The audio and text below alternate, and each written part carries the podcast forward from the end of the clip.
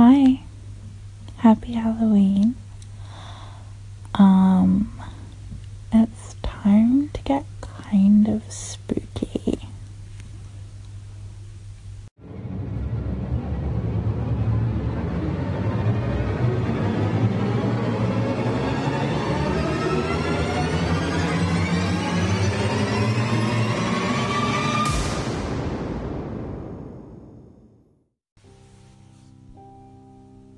Monsters in office, on iPods, big and small screens.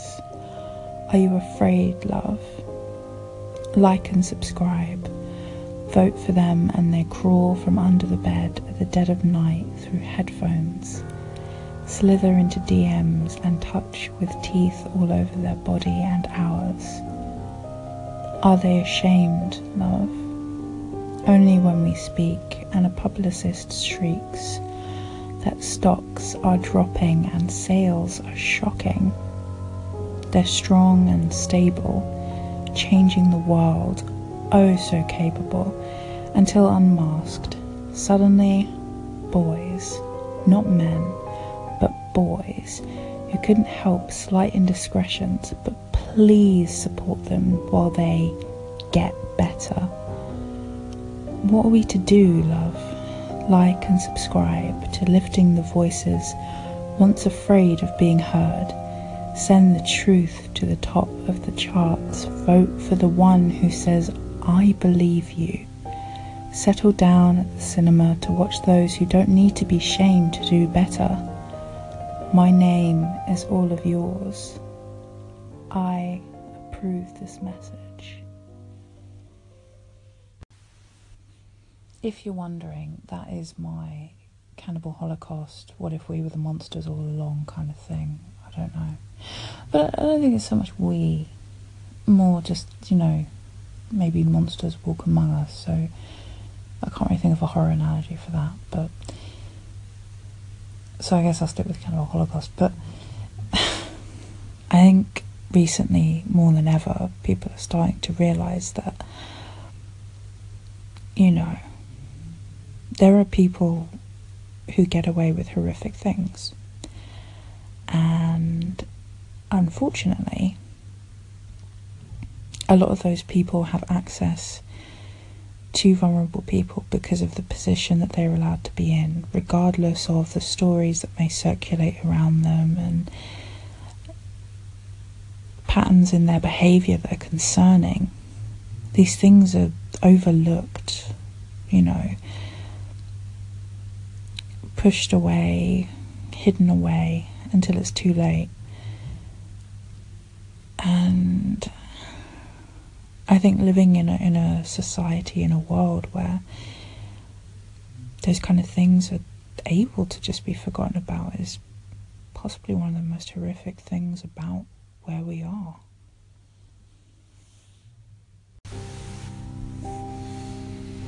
I'm crazy for you, and the way you freeze the room to tell me you're here. What I just read was called The Presence, um, and I didn't realise until after I titled it that that was the name of a film that I really, really dislike. And it's it's not for, you know, anything serious, like there wasn't anything that offended me or hurt my feelings or anything. You know, it doesn't contain anyone that I hate or anything like that, but it was just so bad. I found it on Netflix, um, and it was actually the very first ever German film I've ever watched. I have no issues with foreign films, I watch them all the time. Um, that sounded way more pretentious than I meant it to, but you know what I mean. So I have no issue with subtitles, um, and I, I was quite excited because I'd never seen a, a German film before. But it was not a good one to start with. I'm I'm hoping there are, there are better ones out there. If anyone knows any, let me know. But it just, oh God, it was just terrible. You know, nothing happened, Nothing made sense, and it was a found footage film again, and I'm just like, can we please find a new a new thing to do, you know? There are so many different ideas you can explore with horror, and found footage is just so done, you know? And it was just such a... I mean, as I said, there was nothing overly offensive about it. It was just bad, and I just... I remember finishing it and just thinking, God, I have regrets. I'm glad I haven't, like, paid full price for this, but bloody hell.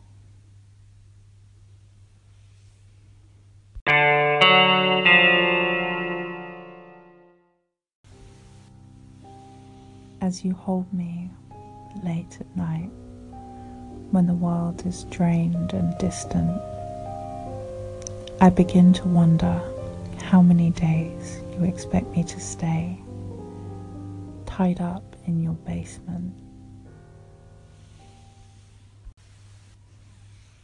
If you're wondering what inspired the poem Basement that I've just read, you can find a little clue by looking at the short story section of my website and going specifically to the Halloween collection from, I want to say last year, but I could be wrong, but I'm thinking yeah, last year.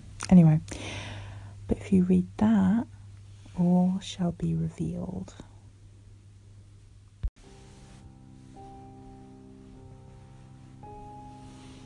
From the second we were together, I knew you'd be the death of me. The dreaded double stripe, a non-connecting number given by a man I knew I'd never see again. Paled to the way you clawed at my insides. Though I held you close until the day of your escape and ascension, every second was hell. I would scream for freedom, release, death, and I could hear you gurgling and giggling in my guts as you sapped my strength and prepared to devour the planet.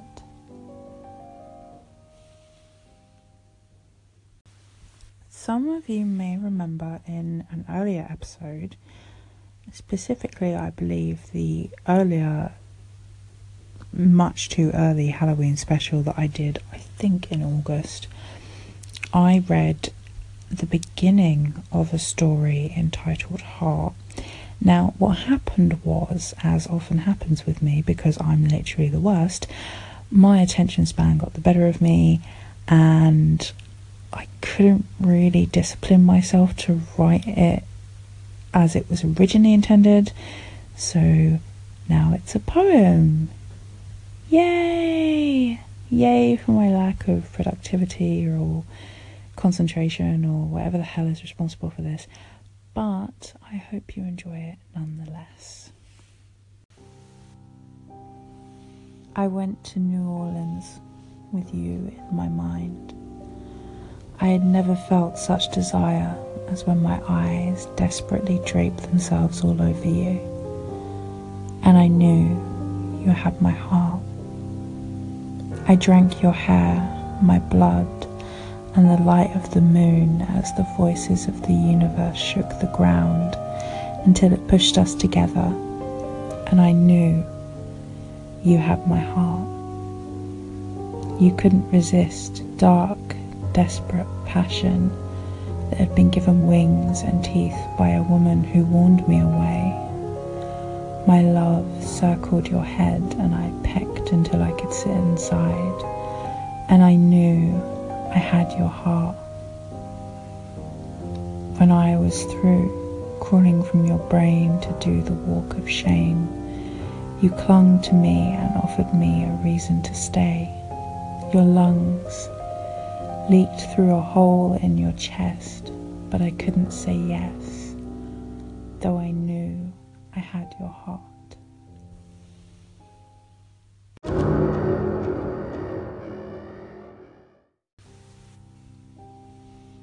Bradley is my boy until he wakes up.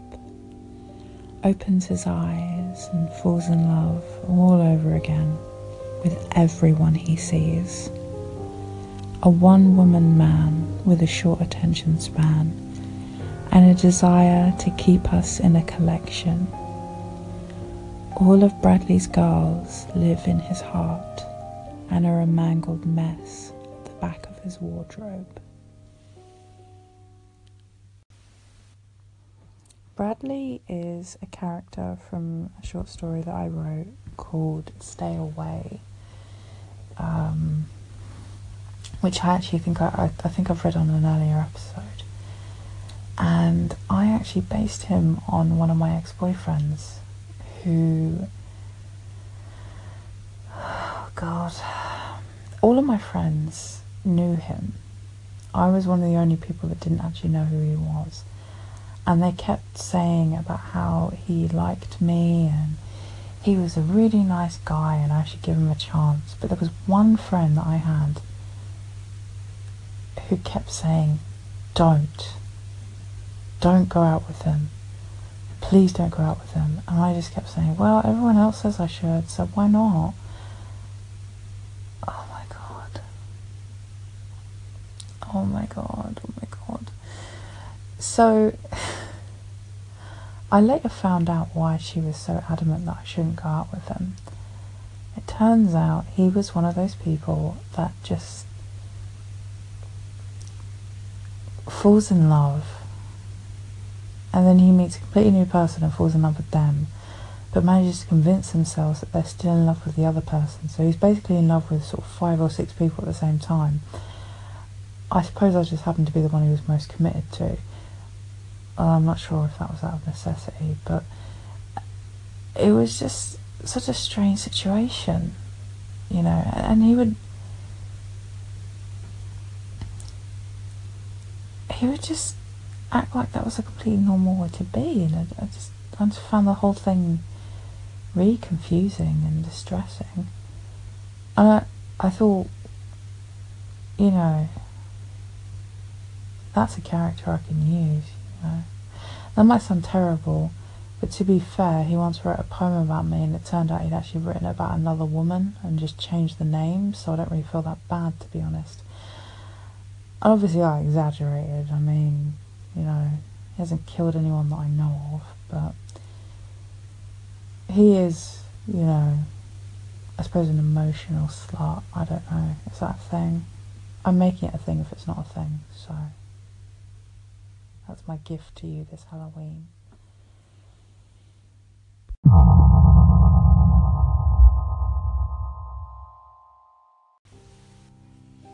On our first date, I trembled as you drew closer. My pearls were ice against my neck as I traced and cherished each letter of your name. Freddie, my love, you haunt my desires, my hands possessed, wander under your dictation until I fill my home with the name that aches in my mind, a masterful migraine, a rapturous roar. Freddie, oh Freddie, my love. I feel I need to say this, but I also feel I kind of don't, 'cause it should be obvious, but I'm going to say it anyway.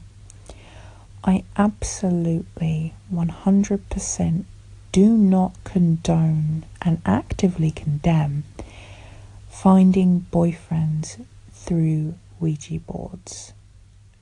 Don't do it, kids.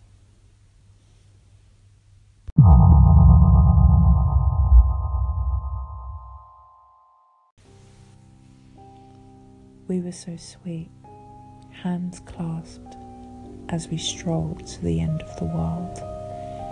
To run felt futile when I was happy to fade from life's sky for the girl with a smile that all the stars envied.